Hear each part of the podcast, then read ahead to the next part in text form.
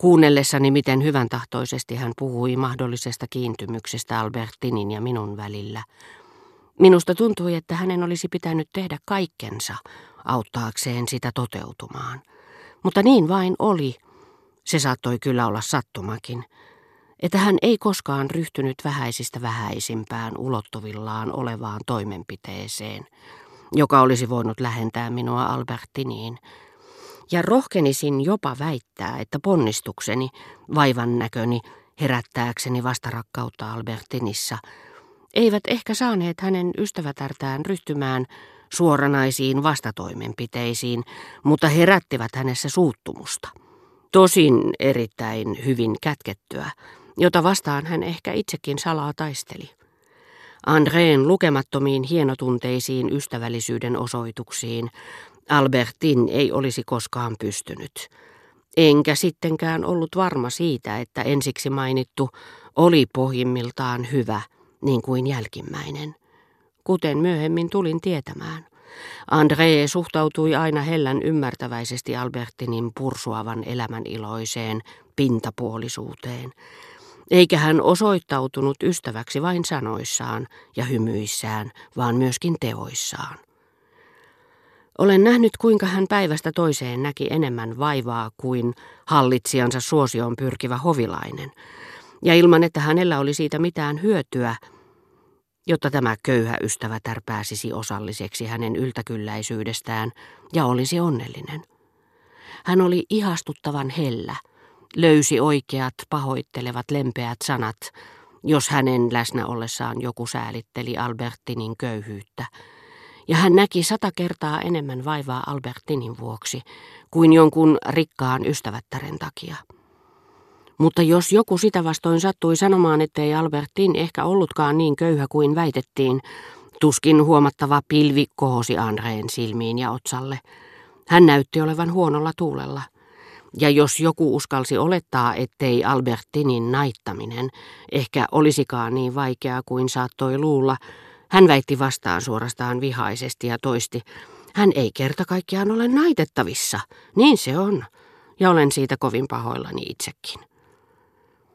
Mitä taas minuun tulee, hän oli näistä tytöistä ainoa, joka ei koskaan olisi tullut kertomaan minulle mitään epämiellyttävää, mitä ehkä oli kuullut minusta sanottavan. Päinvastoin, jos satuin kertomaan sellaista itse, hän oli niin kuin ei olisi uskonut koko juorua, tai sitten selitti sen parhain päin. Toisin sanoen hänessä yhdistyivät ne avut, joiden summaa on tapana nimittää tahdikkuudeksi. Se leimaa ihmisiä, jotka kuullessaan kaksintaistelustamme onnittelevat meitä ja lisäävät, ettei se ollut mikään välttämättömyys, minkä jälkeen osoittamamme rohkeus vaikuttaa entistä suuremmalta, nimittäin vapaaehtoiselta ja pakottomalta. Aivan toista maata ovat ihmiset, jotka samassa tilanteessa sanovat, kai teistä oli vastenmielistä ryhtyä kaksintaisteluun, mutta ei sellaista loukkausta voi nielläkään. Teillä ei kerta kaikkiaan ollut muuta mahdollisuutta. Mutta koska tässä maailmassa kaikella on sekä hyvät että huonot puolensa, ja nautinto tai ainakin välinpitämättömyys, jolla ystävämme toistavat meistä kuulemiaan loukkaavia puheita, osoittaa, etteivät he juuri asetu asemaamme meille puhuessaan, vaan päinvastoin kiertävät puukkoa haavassa, taito kätkeä kaikki, mikä voisi tuntua meistä epämiellyttävältä tekojamme koskevissa kuulopuheissa tai mielipiteessä, jonka he itse ovat niistä muodostaneet, voi tähän luokkaan kuuluvissa ystävissä, tahdikkaissa ystävissä, kätkeä aimoannoksen teeskentelyä. Se ei ole vaarallista, mikäli he eivät todellakaan voi ajatella pahaa jostakusta, ja jos pahat puheet tuottavat heille pelkkää kärsimystä, niin kuin meille itsellemmekin. Ajattelin, että Andreen laita oli näin, mutta en ollut siitä aivan ehdottoman varma. Olimme jättäneet taaksemme metsikön ja seuranneet jokseenkin vähän käytettyjä mutkikkaita teitä, jotka André näytti hyvin tuntevan. Katsokaa, hän sanoi yhtäkkiä, siinä ne nyt ovat, Grönierin rantajyrkänteet, ja kaiken lisäksi samassa valaistuksessa, saman sään vallitessa kuin Elstirin taulussa. Teillä on todella onnea. Mutta olin vielä liian murheellinen, niin suurista unelmista olin pudonnut sormusleikissä takaisin maan päälle. Niinpä en tuntenutkaan yhtä voimakasta mielihyvää kuin mitä luultavasti muutoin olisin tuntenut, erottaessani yhtäkkiä jalkojeni juuressa, piilossa karien välissä, suojassa liialta lämmöltä ne meren jumalattaret, joita Elstir oli väijynyt, jotka hän oli yllättänyt Leonardon veroisen, tumman kauniin kalliorinteen varjosta.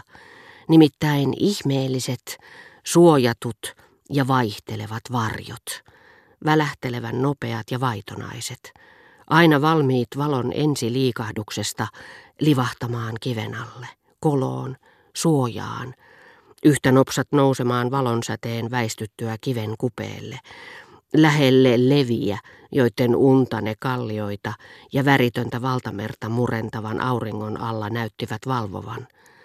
Nämä lempeät suojelushengettäret, antaessaan ihailla pintavesissä valahtelevaa vartaloaan ja tummien silmiensä tarkkaavaista katsetta. Palasimme toisten tyttöjen luo. Oli aika lähteä. Nyt tiesin rakastavani Albertinia – mutta en edes yrittänyt tehdä sitä hänelle tiettäväksi. Käsitykseni rakkaudesta oli nimittäin muuttunut. Se ei ollut sama kuin Chanceliseen leikkien aikoihin, vaikka ihmiset, joihin tunteeni kohdistuivat, pysyivätkin suurin piirtein samankaltaisina. Tunnustus, tunteitteni kohteelle tehty rakkauden tunnustus, ei mielestäni enää kuulunut rakkaustarinan tärkeimpiin, ja välttämättömiin vaiheisiin. Eikä itse rakkaus tuntunut minusta enää ulkoiselta todellisuudelta, vaan subjektiiviselta nautinnolta. Ja aavistin, että Albertin tekisi voitavansa ylläpitääkseen tätä nautintoa, sitä auliimmin, mitä vähemmän hän aavistaisi minun sitä tuntevan.